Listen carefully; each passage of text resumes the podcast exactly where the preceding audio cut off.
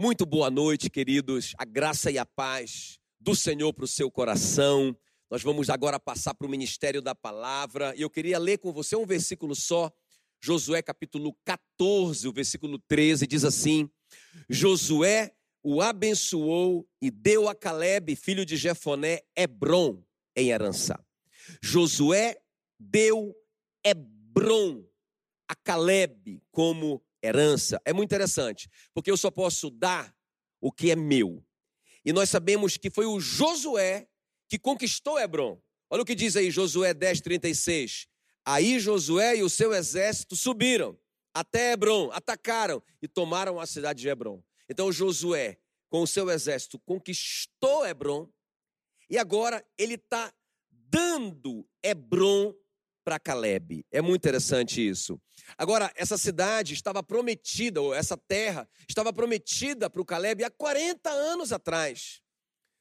Josué 14, 9 diz que Moisés, naquele dia, jurou, dizendo: Certamente a terra em que pisar-te o pé será tua e dos teus filhos em herança perpetuamente. Então, o grande Josué conquista Hebron e entrega Hebron, dá Hebron para o Caleb. Mas essa terra já estava prometida para o Caleb há 40 anos atrás. Guarde isso no seu coração. Muito importante. Irmãos, Hebron é uma cidade que existe até hoje, é uma, uma das cidades mais antigas do mundo. Hebron significa aliança, e isso vai ser muito importante daqui a pouquinho. Tem 40 ocorrências em toda a Bíblia dessa, dessa terra chamada Hebron. Ela é muito importante, ela se tornou uma cidade de refúgio, nós sabemos disso. Lembra? Uma daquelas cidades que quando alguém matava sem querer, por acidente, essa pessoa podia fugir para uma dessas cidades de refúgio, e uma dessas cidades de refúgio é Hebron. Davi escolheu Hebron como a, a, a sede do palácio onde ele morava. Ele morou em Hebron por sete anos. E foi lá em Hebron que o Davi foi ungido para ser o rei de todo Israel. Ele foi para Hebron quando ele era o rei de Judá. E ele morou ali. Mas depois que ele foi é, é, ungido como o rei de toda a nação, foi lá, foi lá em Hebron também. Então, é, por que, que será? Por que será que o rei escolheu Hebron para morar por esses sete anos? Por que, que o Caleb está aqui, depois de 45 anos, reivindicando essa promessa de Hebron? Eu creio que Hebron era uma das melhores terras, se não a melhor de todas as terras. Ela foi conquistada pelo próprio general, pelo próprio chefe, o Josué, o grande Josué, e ela foi entregue ao Caleb. Uma grande benção. Por isso que a Bíblia diz que Josué o abençoou e deu o filé para o Caleb. Deu o melhor para o Caleb. Deu essa grande bênção que é Hebron para o Caleb. Agora, o que isso tem a ver com a gente? É, Josué, Josué é um tipo de Cristo, nós sabemos disso. Você sabe que o nome Josué no hebraico é igual a, ao nome Jesus no grego, Joshua. Então, a primeira coisa aqui, Jesus, o Josué é um tipo de Cristo. A primeira coisa que o nome deles são iguais. Agora, o Josué é o general invicto, como Jesus, que nunca perdeu uma batalha, uma guerra. E a coisa importante aqui também, Josué é esse que vai tirar o povo do deserto e vai introduzir na terra prometida, na terra do descanso de Deus. Foi isso que Jesus fez conosco.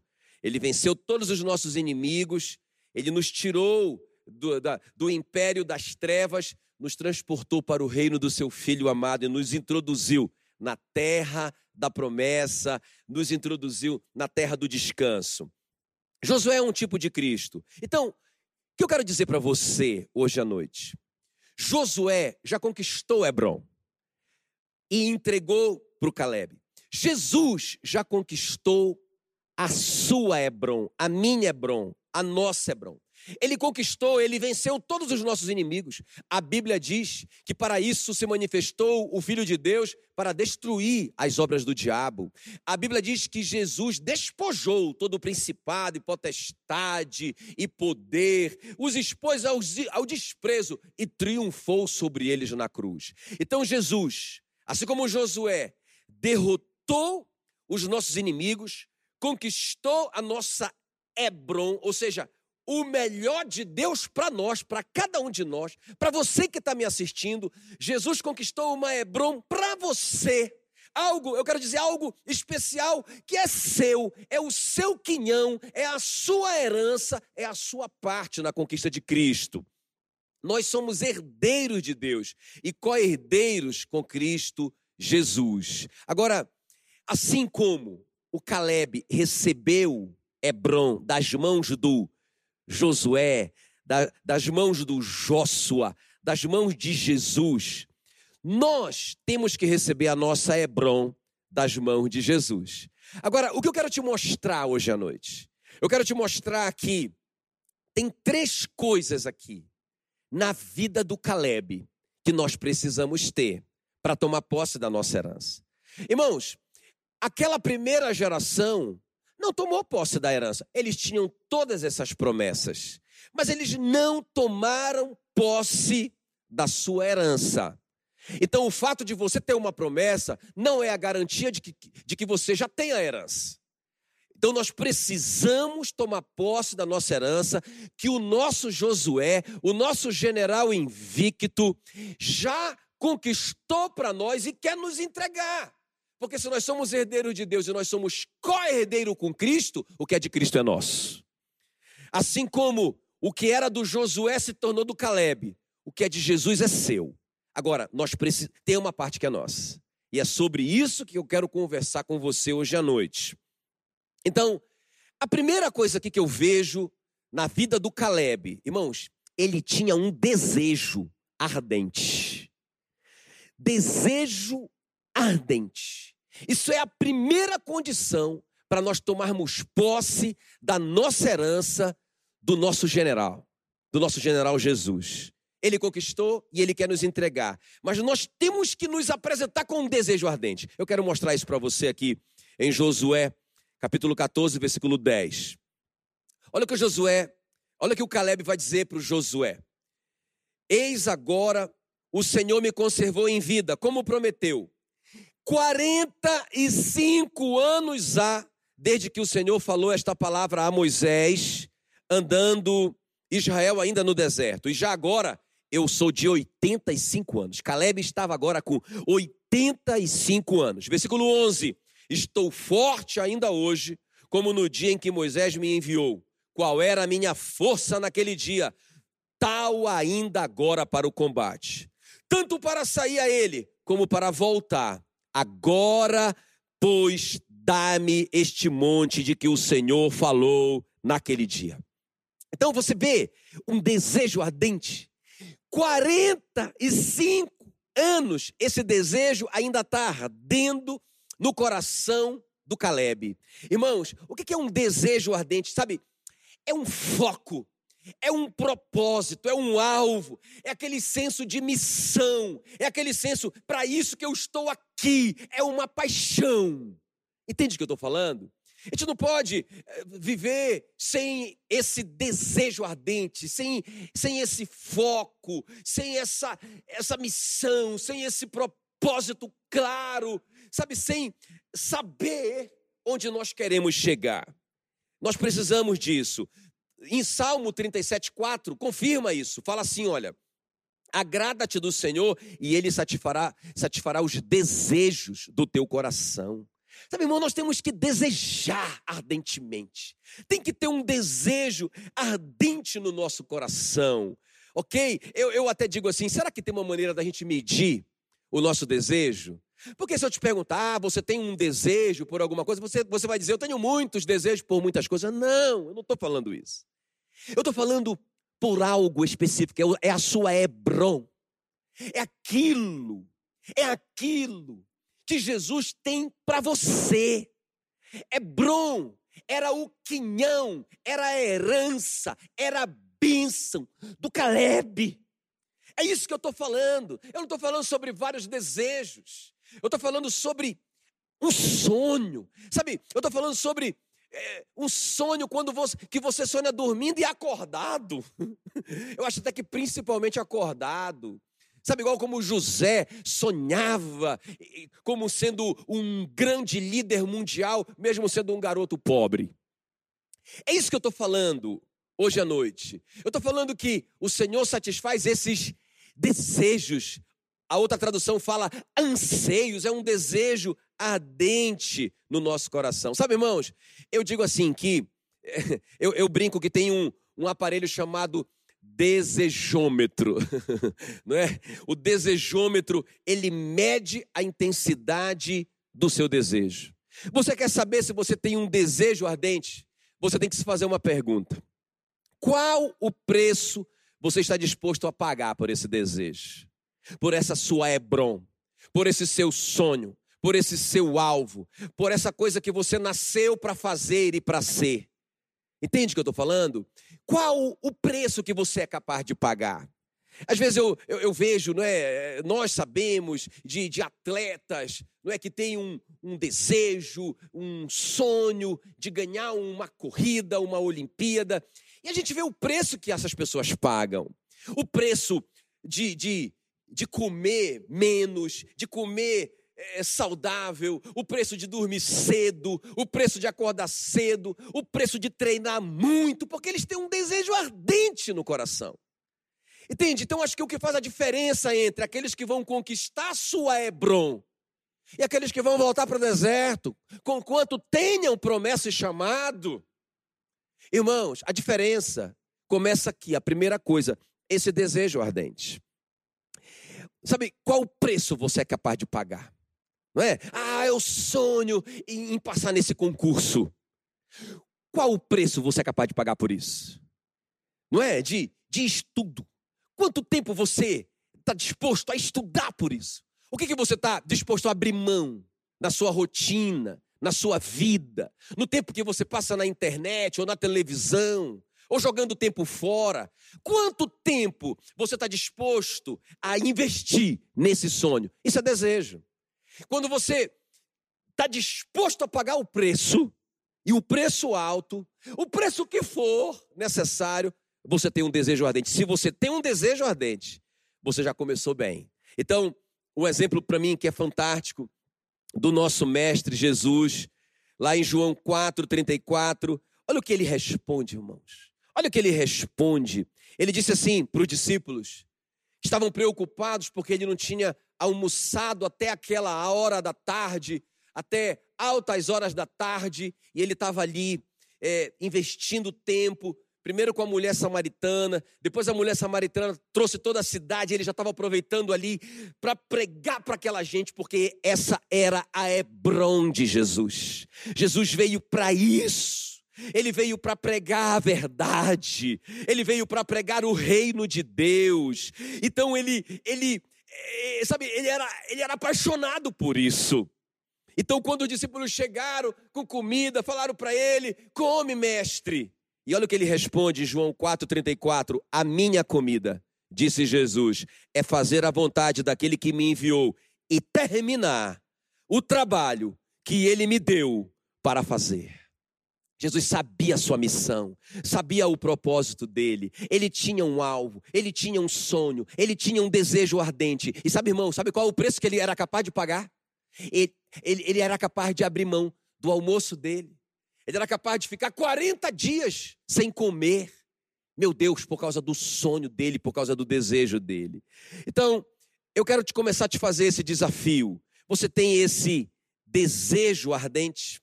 Jesus já conquistou a nossa Hebron, é, já chegou a hora de nós recebermos essa herança, essa parte, essa porção, esse quinhão.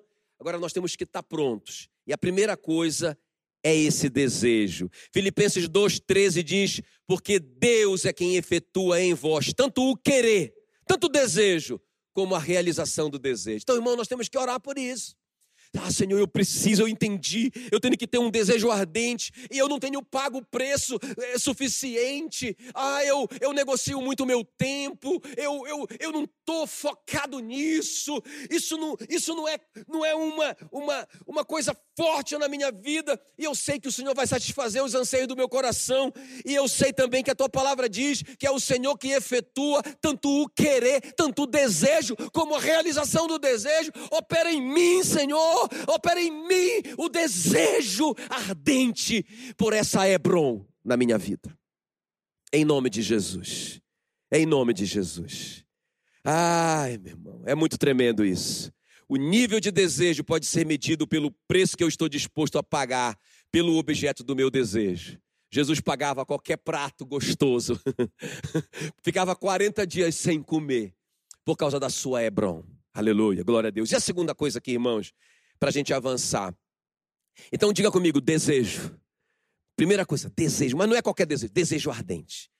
O Caleb tinha esse desejo ardente. 45 anos depois, ah, ele disse para o Josué, ele disse para o Josué, agora, pois dá-me este monte que o Senhor falou naquele dia.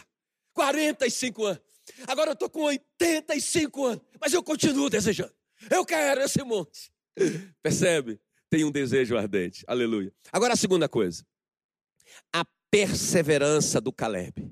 A perseverança do Caleb. Irmão, fantástico isso também.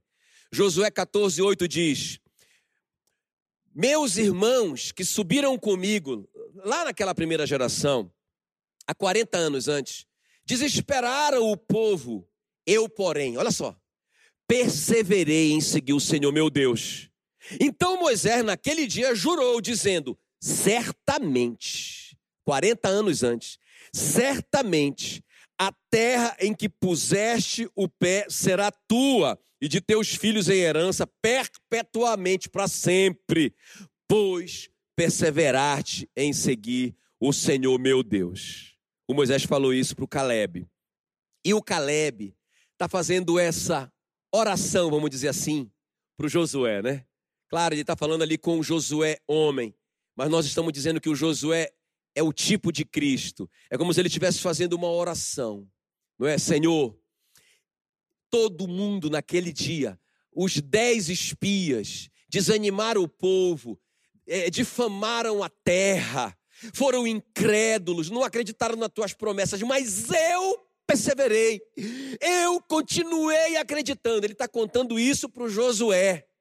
E ele diz que o Moisés Vendo isso, vendo esse relatório de perseverança, de fé, disse para ele: Porque você perseverou, Caleb, você vai herdar essa terra. Você vai herdar essa terra, você e os seus descendentes, para sempre. Perseverança, irmãos, é a palavra-chave. Agora, deixa eu te falar uma coisa importante aqui. Como que eu desenvolvo essa perseverança? Eu não vou conquistar a minha Hebron sem perseverança. Eu não vou conquistar o que Jesus já conquistou e quer me entregar sem perseverança. Beleza, eu tenho um desejo ardente. Mas, irmãos, eu tenho que acrescentar a esse desejo ardente a minha perseverança. Então, como que eu desenvolvo a minha perseverança? Primeira coisa, é o que a gente já viu aqui no primeiro ponto.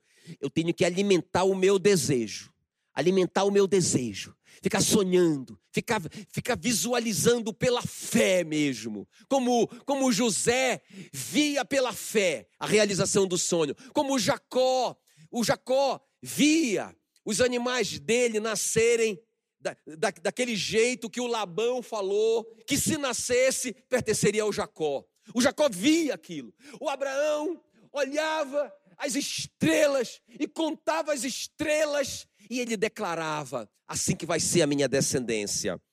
Então, irmãos, como que eu desenvolvo essa perseverança? Eu não desisto. Então, a primeira coisa, eu alimento esse desejo. Eu alimento esse desejo. Eu alimento esse desejo. E a segunda coisa, irmão, fé. Fé de que o Senhor já me capacitou a conquistar esse desejo. Porque se Deus colocou esse desejo no meu coração, e é Ele que efetua o querer e o realizar, como que Ele coloca uma coisa no meu coração que eu não sou capaz de conquistar? Então, irmãos, nós precisamos desenvolver essa perseverança. Sem perseverança, não tem conquista. E eu quero terminar essa parte aqui da perseverança falando de alguém.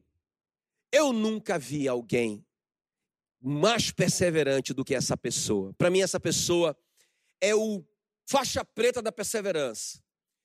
É o homem mais perseverante da história mundial pelos séculos dos séculos. Sabe como é o nome dele?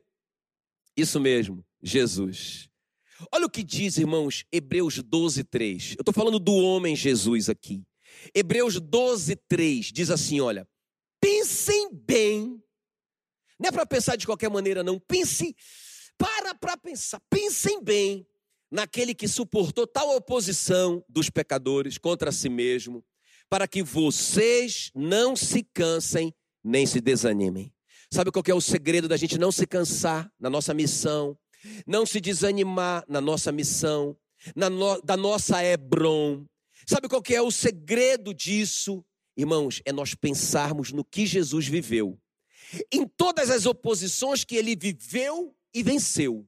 Se nós pensarmos nele, irmãos, nós vamos nos encher dessa perseverança que, unida ao nosso desejo, irmãos, é uma dinamite para nós conquistarmos a nossa Hebron. Então, a Bíblia nos exorta a pensar em Jesus, que suportou tal oposição. Olha só, quer ver uma coisa interessante? Jesus foi rejeitado pelo seu povo, então ele chega para cumprir a missão, ele chega para sua Hebron, ele chega para fazer a obra do Pai, ele chega, ele sabe quem ele, ele sabe quem ele é, ele sabe a identidade dele, ele chega e o seu povo não o recebe. João 1:11 veio para o que era seu e os seus não o receberam. Ele foi rejeitado pelo povo para o qual ele veio. Ele, veio, ele foi rejeitado pelo povo que ele veio para salvar. Já pensou? Você já sentiu isso? Você ser rejeitado pelos seus por aqueles que você quer, quer servir, quer trabalhar, ninguém aceita você. Jesus não desistiu. Ele foi rejeitado pela sua própria família. João 7,5 diz: Pois nem mesmo os seus irmãos acreditavam nele. Ah, quantas pessoas eu estou vendo, irmãos. Ah, ela tem um desejo, ela tem um desejo, ela tem um desejo, até um desejo ardente. Mas aí elas passam por algumas oposições. Mas aí a família, a família diz assim: ah, eu não acredito em você, a família não bota fé, a esposa não bota fé no seu projeto, os filhos não botam fé no seu projeto, sei lá, um irmão, um pai. Ah, eu vou desistir, me desanimei. Olhe para Jesus, olhe para Jesus, olhe para Jesus. Pense na oposição que ele sofreu, para que você não desanime. Outra coisa que eu acho muito interessante: Jesus, ele, ele não foi compreendido nem pelos seus é, é, discípulos. Os discípulos não entenderam a missão deles. A pessoa, irmãos, depois de todo aquele tempo de treinamento, três anos, um pouco mais de três anos intenso de treinamento, falando da missão dele, do projeto, do propósito, do foco, do alvo, treinando aqueles discípulos para continuarem a missão. Aí quando chega no finalzinho, um pouco antes da crucificação, aí Jesus chama eles, faz uma uma das últimas reuniões com o grupo, depois que eles viram tantos milagres, ouviram tantas palavras de Jesus, Mateus 16, 21, Jesus disse para eles: Eu preciso ir para Jerusalém. E ali os líderes judeus, os chefes dos sacerdotes e os mestres da lei farão com que eu sofra muito. Eu serei morto e no terceiro dia serei ressuscitado. Então Pedro o levou para o lado e começou a repreendê-lo. Não entendeu nada, dizendo que Deus não permita, isso nunca vai acontecer com o Senhor. Ah, irmãos, Jesus teve que dizer para ele de uma forma dura: sai da minha frente, Satanás.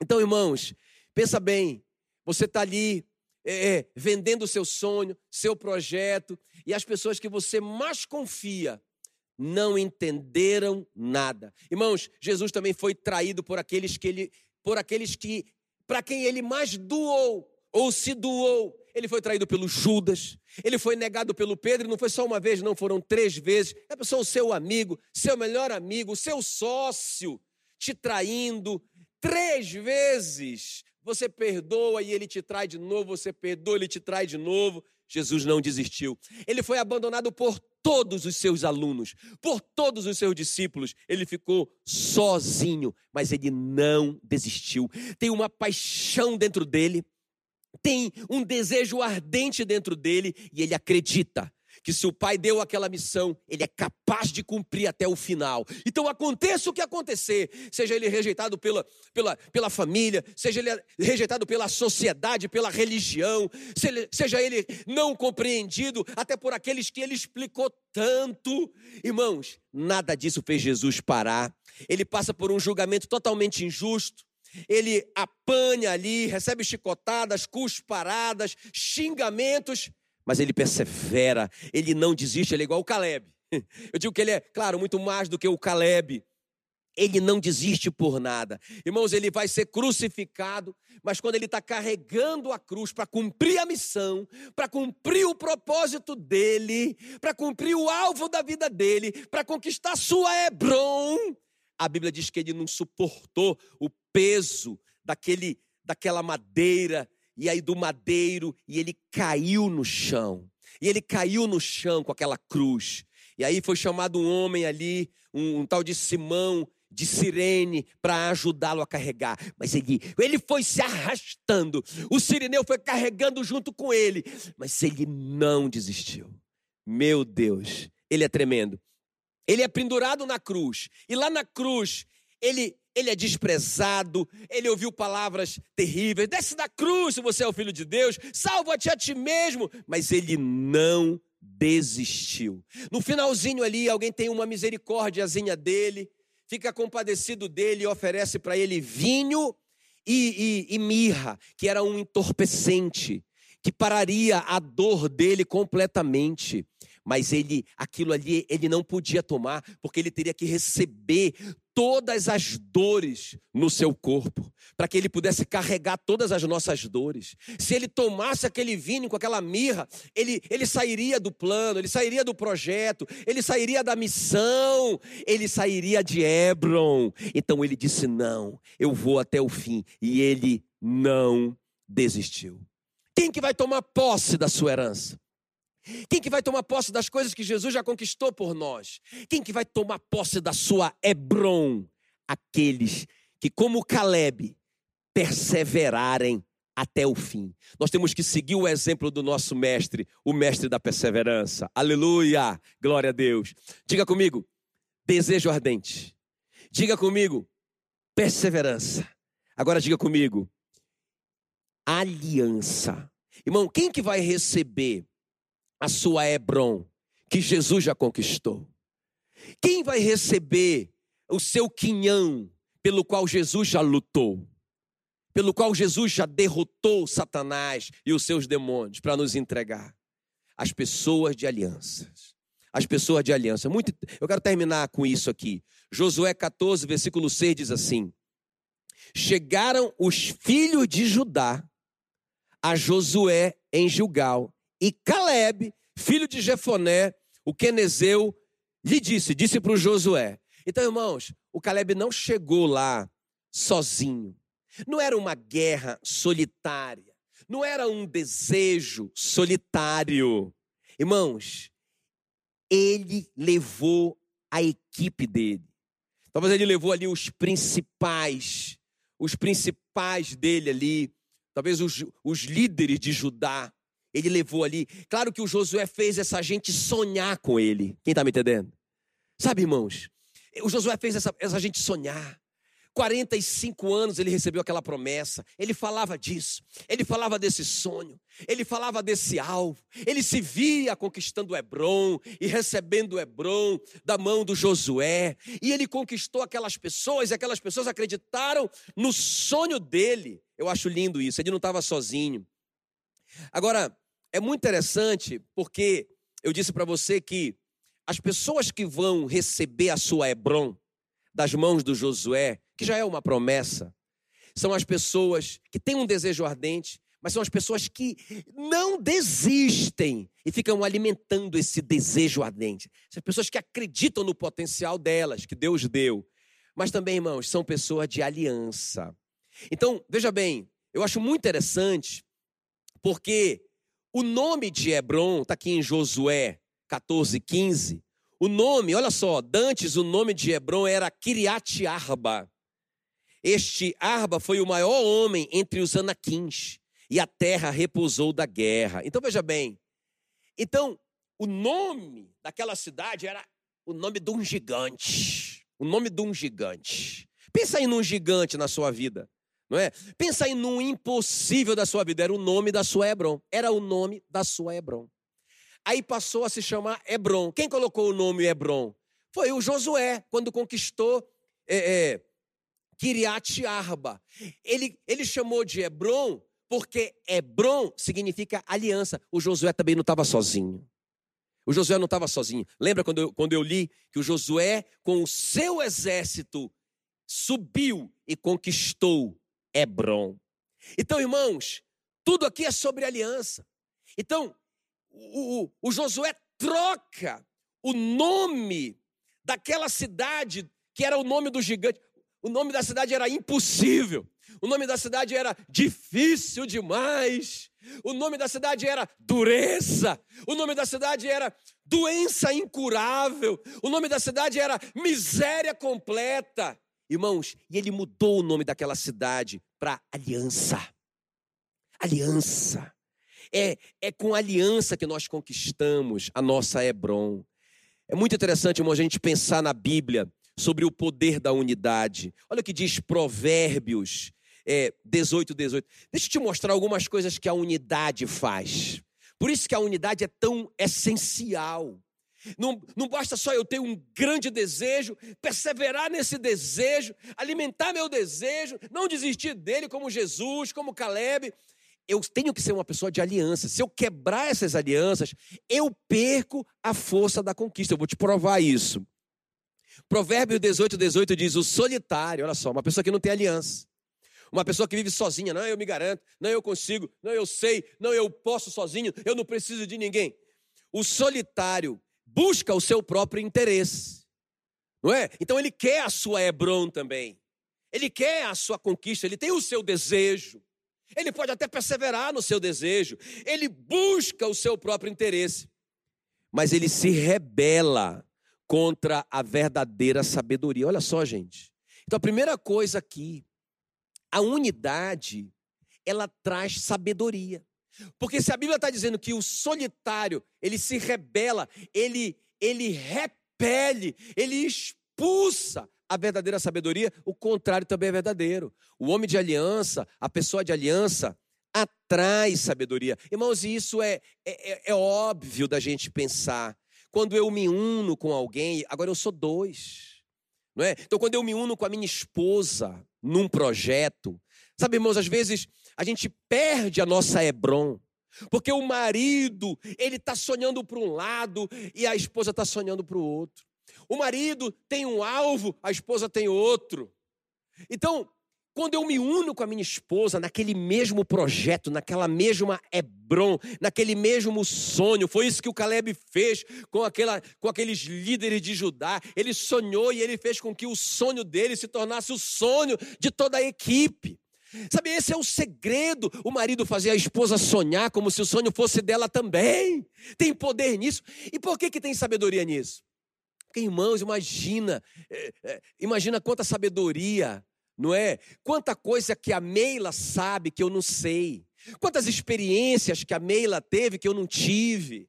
Não é? E o contrário também. Então, quando a gente se junta, a gente se fortalece, a gente se empodera. E quando a gente está junto, irmãos, a gente atrai a sabedoria de Deus. Porque a Bíblia diz em Salmos 133 como é bom e agradável viverem unidos os irmãos, porque ali o Senhor ordena a sua vida e a sua bênção para sempre. Então, quando eu me uno com a minha esposa, por exemplo, eu estou dando só um exemplo. Quando eu me uno, quando eu tenho unidade de propósito, quando tem é, o mesmo sonho, irmãos, o Senhor se faz presente. Então, o que acontece? é o cordão de três dobras, né, que a Bíblia fala. O cordão de três dobras. A Bíblia diz que se o homem lutar sozinho, ele vai ser derrotado, mas se eles forem dois, ele vencerá. E, a Bíblia, e aí ele fala assim que o cordão de três dobras não se quebra. Então, quando eu quando tem unidade, a terceira dobra que é Jesus, se manifesta e a sabedoria dele vem. Vocês estão entendendo o que eu estou falando? Então, eu estou ali com a minha esposa, eu estou sonhando com ela, o mesmo sonho, a mesma Hebron, a gente tem aquele mesmo desejo ardente, a gente está perseverando nisso, a gente tem unidade de propósito. Aí o Senhor manifesta, e aí, irmãos, Aí a gente recebe a sabedoria dele. Aí tem revelação, aí tem visão, aí tem novas ideias, aparecem novas oportunidades, porque a terceira dobra chegou, aleluia! Irmão, tem poder na unidade. Tem poder na unidade. O primeiro é sabedoria não é? O segundo eu já até falei aqui, é a presença da vida e da bênção de Deus. Como é bom e agradável viverem unidos os irmãos, porque ali o Senhor ordena a sua vida e a sua bênção para sempre. É claro que isso não vale só para o casamento. Não é? Tá lá na equipe, aí tá um tem um sonho, lá, na, lá na, na, empresa, outro tem um alvo, outro tem outro propósito, está todo mundo dividido, não tem assim um, um, um objetivo comum, um, um desejo ardente por algo em comum. Não. Cada um tem o seu alvo, cada um tem o seu sonho, isso enfraquece, perde sabedoria e perde a vida e perde a bênção de Deus. E outra coisa aqui, irmãos, onde tem unidade, nós temos poder contra Satanás. O apóstolo Paulo fala isso em 2 Coríntios 2:11. Ele fala, ele fala que é para que para a gente se perdoar um ao outro, para a gente restaurar os relacionamentos, para que a gente tenha unidade, para que Satanás não alcance vantagem sobre nós, pois não lhe ignoramos os seus ardis. Sabe, sabe qual é o jogo de Satanás? O jogo de Satanás é divisão. Porque ele sabe que o, so, o solitário perde a sabedoria. Ele não, não vem a manifestação de Deus para derramar sabedoria ali no, casal ou na equipe. N não vem. Satanás sabe que ele está solitário.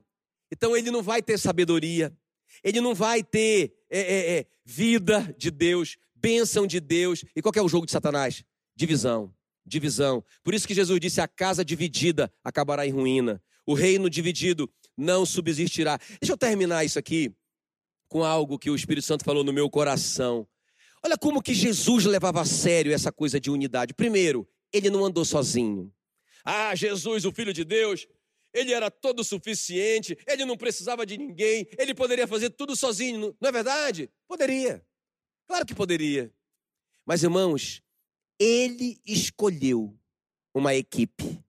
E ele ensinou para essa equipe a importância deles andarem em equipe, em unidade. Olha só, eu quero terminar lendo João 17, 22. Olha só, irmão, que coisa tremenda. Ele disse para eles assim: Olha, eu lhes tenho transmitido a glória que me tens dado. Ele está falando aqui, ele está orando, né? Essa oração sacerdotal, ele está falando com Deus. Eu, Senhor, eu, meu Deus, lhes tenho para os discípulos, lhes tenho transmitido a glória que me, tens dado, para que sejam um, como nós somos. Senhor, eu estou ensinando para eles sobre a tua glória. A minha vida tem glorificado o Senhor aqui na terra. E eu estou ensinando para eles isso para que eles sejam um como eu e o Senhor somos um, meu Deus, muito forte. Aí ele diz assim: olha, eu neles, então tinha unidade entre Jesus e a sua equipe, e tu em mim. Jesus tinha unidade com a sua equipe, mas ele tinha unidade com a Trindade, a fim de que sejam aperfeiçoados na unidade. Percebeu? Senhor, eu oro para que a unidade entre eles seja como a minha unidade contigo. E, e eu quero que essa unidade contigo se aperfeiçoe e entre eles também eles sejam aperfeiçoados na unidade. Para quê? Para que o mundo conheça que tu me enviaste e os amaste, como também amaste a mim. Meu Deus, o mundo só vai entender que Deus ama a gente como ama o seu primogênito quando nós formos um, como ele e o Pai são um. Meu Deus, é muito forte isso. Então, irmãos, nós temos que levar muito a sério isso. Nós temos que ser pessoas de aliança. Não pessoas de contrato, é diferente. Um contrato tem uma duração. Ah, eu faço um contrato de aluguel, dura um ano. Não é verdade? Ah, eu faço um contrato para comprar um carro, dura tantos, tantos anos. Se eu não cumprir o contrato, eu perco o carro, eu perco a casa. Isso é contrato. Eu estou falando de aliança. Aliança é para sempre. Deus fez uma aliança conosco no sangue de Jesus. É para sempre. Entende o que eu estou falando? Eu estou falando sobre nós sermos pessoas de alianças, que não quebram aliança por nada. Nem nossa aliança com o Senhor e nem nossa aliança entre nós. E isso, irmãos, nos capacita, nos dá sabedoria, isso nos dá poder contra Satanás. Isso nos dá vida e bênção de Deus. Foi por isso que o Caleb conquistou a sua Hebron. Amém, queridos? E eu quero orar por você agora em nome de Jesus. Coloque a mão no seu coração onde você estiver. Pai, muito obrigado pela tua palavra. Muito obrigado, Senhor, por, por causa desse tempo, por esse tempo de, de, de dificuldades. Muitas pessoas tem desanimado, tem desistido dos seus sonhos. Mas eu creio, Senhor, que o Senhor colocou essa palavra no nosso coração para nos dizer que o Senhor tem uma Hebron para cada um de nós, o Senhor tem um propósito para cada um de nós, o Senhor tem um quinhão para cada um de nós. Ó oh Deus, e o Senhor já conquistou isso.